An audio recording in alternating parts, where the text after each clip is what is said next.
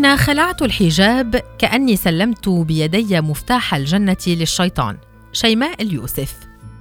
كنت أصعد فوق سقف منزلنا كل مساء أنتظر عودة الشمس إلى ديارها حتى تمر أسهم أشعتها فوق شعري وأرى ضفائري تلمع كسنابل القمح فتبتسم روحي من الداخل وأشعر أنني حقا فتاة جميلة.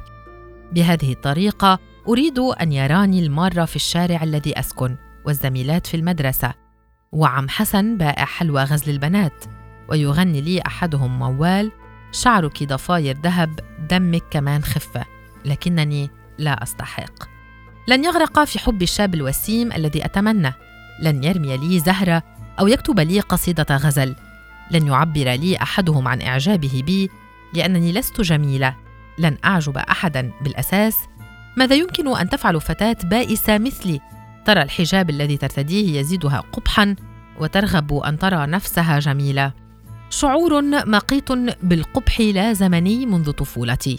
يتناثر على وجه النمش ومدرس التربية الدينية بالمدرسة أجبرني وباقي زميلاتي الصغيرات على ارتداء الحجاب. وإذ نسيت إحدانا وجاءت للمدرسة بدون الحجاب عاقبها المدرس ضربا بعصاه عزيزة الغليظة ومنعها من حضور الدرس وقراءة القرآن حيث يرى أن الحجاب يجعلنا طاهرات رغم أن الزملاء الذكور لا يغطون رؤوسهم. فهل يعني هذا أنهم غير طاهرين؟ كان يعاقب الفتيات اللواتي لا يرتدين الحجاب حتى خارج المدرسة. نبكي نتألم لا يهمه. لا تؤلمه صرخاتنا ولا تحرك قلبه دموعنا العاجزة. وأنا لدي مشكلة أشد. لقد جعل الحجاب النمش في وجهي أكثر وضوحا. وكل من يراني يقول لي بدون أدب النمش يعيبك ظننت أنني سأودع القبح والتنمر والضرب عندما ألتحق بالمدرسة الإعدادية حيث لن أرى وجه البعبع هناك لكن هيهات وجدت هناك بعبعا معجونا بالعنصرية إذ إن ارتداء الحجاب هناك شرط أساسي يفرض على الطالبات المسلمات لكن الطالبات المسيحيات مسموح لهن القدوم إلى المدرسة بدون غطاء للرأس. كنت أغار منهن. كن جميلات ويضعن التيجان البيضاء فوق رؤوسهن ويتمتعن بضوء الشمس وهو يسبح بين خصلاتهن دونا عنا.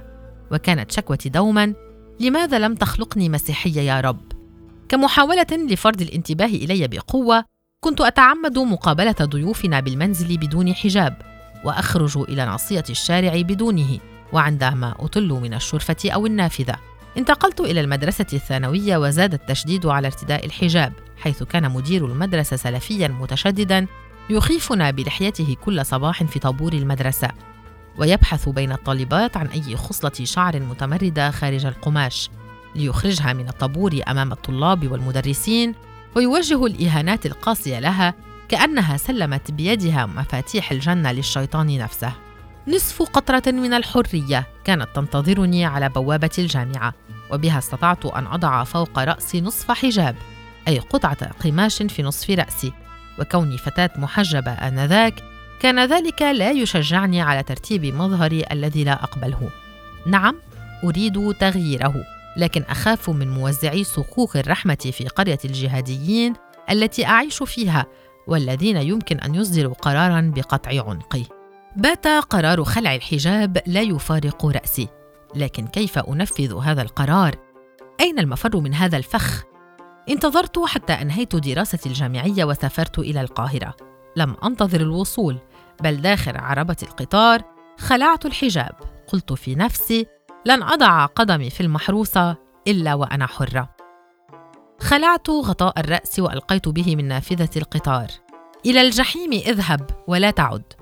رغم أن شعري لم يكن مؤهلا حينها للظهور للعامة لكنه كان يختنق ويحتاج للهواء. حينها جلست أستمتع بالهواء وهو يتسلل لخصلات شعري. كما لو أن الهواء يدخل روحي نفسها يحيي الأجزاء التي ماتت من شدة الاختناق. ألتفت حولي لأجد الركاب الجالسين في العربة يتبادلون نظرات الدهشة لكن ذلك لم يحجب عني شعور الراحة الذي كاد يأخذني إلى كابينة القطار ويقود بدلا من السائق. كسرت حاجز الخوف والرهبة من المجتمع وأريد أن أحلق كالعصفورة حبيسة القفص. عندما وضعت قدمي على رصيف محطة رمسيس كان قلبي يرقص برشاقة كما لو كنت سامية جمال في عز مجدها. مشيت في شوارع القاهرة مبتهجة كأنني خرجت من السجن بعد نصف تأبيدة. وفي صباح اليوم الثاني ذهبت إلى الصحيفة التي كنت أعمل بها في شارع مراد بمدينة الجيزة. وقد هيأت من نفسي كامرأة لأول مرة منذ سنوات طويلة. امرأة حقيقية لها جمالها الخاص وطلتها المتفردة. وجلست على مكتبي في أبهة اجتماعية أوزع الابتسامات حولي لكل من هب ودب وكأنني شربت برميلا من الويسكي. لم أخبر أحدا بما فعلت لا أمي ولا أبي. لم أستشر أحدا بالأساس لا صديقة ولا قريبة. كل ما كان يهمني أن أكون جميلة أن أظهر جمالي للحياة وأستمتع بلون شعري الأحمر اللامع أن أدع نفسي للحياة وأطلق لشعري العنان كي يشم نسيم الحرية ولو كان مشبعا بدخان السيارات. أن يتبلل بالمطر في أيام الشتاء ويجف مع الشمس المشرقة. لم أفعل ذلك كي ألتقط عريسا أو لألفت أنظار الرجال المتعطشين لكن السبب هو نفسي التي أرادت أن تكون حلوة مثل أي نافذة مشرعة للريح والضوء. كان مظهري الجديد يمنحني الثقة ويفرحني وكأنني أعيد الاستمتاع بأيامي التي عشت فيها حبيسة القماش. كنت أمشي في شوارع شبرا ليلا والهواء يداعب شعري فيغمرني شعور بالفرحة لم أعرفه من قبل. لا أصدق نفسي أنني أمشي بدون حجاب بين الناس ولا يمنعني أحد ولا يسلبني حريتي أحد. ها قد ولدت من جديد كأنني شجرة صغيرة تمد أغصانها خارج الأسلاك الشائكة. وضعت صورة لي على واتساب برفقة زميلة بالجريدة من دون الحجاب. وما إن رآها زملاء وزميلات الجامعة حتى انهمر السباب على رأسي كالحجارة كسبت نفسي وخسرت الجميع. لم أنشغل بمن قاطعتني. ومن هجرني ومن طعن في شرفي. كنت قد خرجت من الصندوق ولا شيء سيوقفني بعد الآن. نصحني زميل بالعودة إلى الحجاب من جديد لأحمي نفسي من غضب الله. وكان سؤالي هل يترك الله كل هذا العالم بما فيه من كوارث ويصب غضبه فوق رأسي لأنني خلعت الحجاب؟ ثم رشح لي غطاء قصيرا للرأس رغم أنني لم أطلب رأيه بالأساس. أما زميل آخر فأخذ يشتمني ويطلب من الله أن تدهسني سيارة وأن أصاب بالسرطان أو أي فاجعة عقابا على فعلتي. ولا أعرف بالأساس لماذا يضع بعض الذكور أنفسهم مراقبين على أفعال النساء. في منطقة فيصل بالهرم كان معظم السكان يظنون أنني مسيحية لأنني أخرج إلى الشارع من دون حجاب.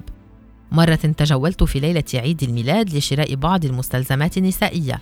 قدم البائع لي التحية بمناسبة قدوم العيد وسألني أنت ما بتجيش الكنيسة ليه؟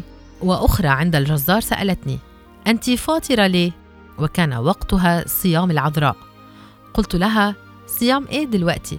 قالت لي الصيام بتاعكم وفي شهر رمضان كنت أتجول في أحد أسواق منطقة المطارية ووجدت بائعة الخضار تقول لي من دون سابق معرفة أول مرة صيامنا وصيامكم بيجوا مع بعض يسعدني أن يعتبرني من حولي مسيحية أفضل من أن يكتشفوا أنني مسلمة من دون حجاب فيكرهونني كأنني أفسدت ملابسهم الداخلية. تخلصت من كل صور القديمة التي توثق ذكريات ليالي الحجاب الحزينة. أحرقتها كلها كي أنسى أني في يوم ما كنت أرتدي القماشة.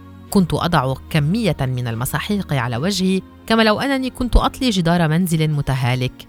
وكل هذا من أجل أن يصبح مظهري جميلا لكن ليس بعد الآن. لقد مرت أربع سنوات على حريتي. أربع سنوات عشت فيهم امرأة حقيقية. أفعل الأشياء التي لطالما تمنيت أن أفعلها في يوم من الأيام. أذهب إلى الصالون النسائي لأصفف شعري أو أفرده بالمكواة الحرارية. أخرج وأنا أرتدي فستانا قصيرا يليق بأنوثتي التي ولدت من رحم القهر. وأدق الأرض بحذائي كأنني نجمة سينما فاتنة.